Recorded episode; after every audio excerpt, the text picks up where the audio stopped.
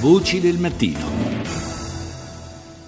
Seconda parte di Voci del Mattino, buongiorno di nuovo da Paolo Salerno. Nel 2015 si è registrato il maggior numero di richiedenti asilo dalla seconda guerra mondiale, cioè un eh, milione virgola 66, quindi un milione 660 mila persone. Lo rivela il rapporto dell'Ox sulle migrazioni internazionali, sottolineando però che il picco della crisi umanitaria dei rifugiati è dietro di noi, flussi senza precedenti eventi registrati nel corso della seconda metà del 2015 e all'inizio del 2016 sono diminuiti infatti corso, nel corso dello stesso 2016. Eh, Rita Pedizzi ne ha parlato con il direttore per l'occupazione, il lavoro e gli affari sociali dell'Ox, Stefano Scarpetta, che è anche curatore del rapporto. Se guardiamo le domande di asilo nella seconda metà del 2015 e nel 2016, circa un milione e mezzo sono le cifre più alte che abbiamo registrato dal dopoguerra in poi. In qualche modo la crisi umanitaria che ha caratterizzato il 2015 e il 2016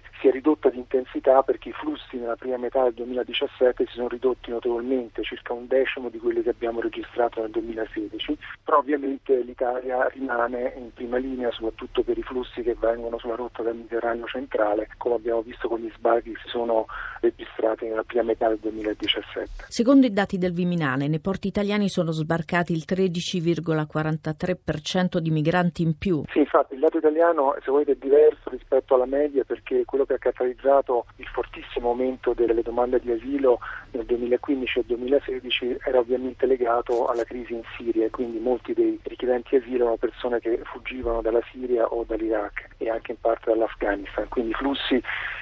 sono arrivati ovviamente dalla Grecia, sono arrivati in Turchia in particolare e poi anche in Italia. I flussi più recenti, cioè quelli del 2017, sono invece di persone che normalmente vengono dai paesi africani e che arrivano poi sulle coste dell'Italia attraverso la rotta del Mediterraneo centrale e questi purtroppo sono aumentati nella, nella prima parte del 2017. Bisogna sempre ricordare che la Turchia ospita circa 3 milioni di siriani che sono sotto protezione temporanea, i flussi di domandanti asilo nei paesi OXE sono circa un milione e mezzo per 2015 e 2016, di cui una parte importante, circa due terzi, sono ovviamente in Europa. Quali sono i paesi che hanno ricevuto il maggior numero di richieste d'asilo? L'Italia è il terzo paese perché il primo paese è la Germania con più di 700.000 domande di asilo nel 2016, poi sono gli Stati Uniti con 260.000 e poi l'Italia con eh, oltre 122.000 domande di asilo. Uno dei punti che, su cui ci concentriamo in questo rapporto è anche se in qualche modo la crisi umanitaria è dietro di noi, almeno in termini di flussi aggregati. Il problema eh, importante è che tutti i paesi che hanno ricevuto un gran numero di rifugiati è quello effettivamente della loro integrazione nella nostra economia, nella nostra società, soprattutto coloro i quali vengono dal punto della Siria e dall'Iraq, si può prevedere che rimarranno nei nostri paesi per un certo numero di anni e quindi la grande scommessa, la grande sfida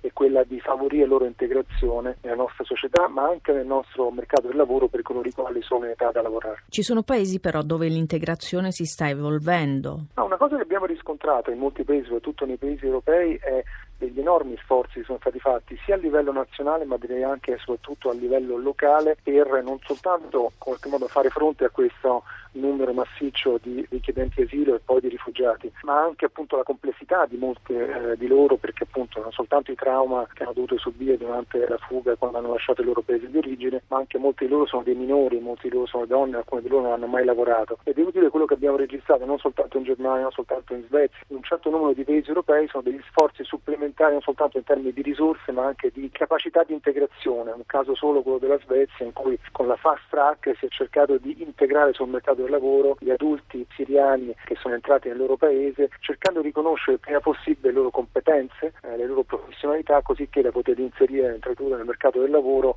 anche nella fase iniziale nella quale la loro richiesta di asilo era ancora in, in via di eh, svolgimento. L'Italia non riesce a seguire questo passo perché è sotto pressione? Dicevo, l'Italia è in prima linea e quindi i flussi che negli altri paesi sono ridotti in Italia in realtà sono aumentati nella prima metà del 2017 e quindi ovviamente l'Italia è in prima linea per offrire un supporto immediato a tutti coloro i quali appunto usano la rotta del Mediterraneo centrale e questo credo che debba essere riconosciuto. Come ha detto nella presentazione del nostro rapporto il commissario Avramopoulos, l'Europa deve aiutare l'Italia perché l'Italia è in prima linea e sta facendo uno sforzo enorme per offrire almeno il, dire, il sostegno immediato a tutti coloro i quali attraversano il Mediterraneo Mediterraneo. Ovviamente poi l'Italia deve affrontare la scommessa dell'integrazione di quelli che rimarranno in Italia e su questo forse è indietro perché ha una capacità infrastrutturale inferiore rispetto ad altri paesi che più tradizionalmente hanno ricevuto un numero un po' significativo di rifugiati. E questa ipotesi di bloccare i porti? Questa mi sembra un'ipotesi estrema, io confido appunto nello sforzo che non solo la Commissione europea ma direi i paesi europei faranno in sostegno all'Italia. C'è una riunione informale dei ministri dell'interno in Estonia tra breve e uno dei temi importanti sarà proprio questo. Quindi credo che ci sia bisogno di un sostegno di tutti i paesi europei e di trovare una soluzione comune a quello che è un problema comune per l'Europa ma direi anche per la comunità internazionale nel suo insieme.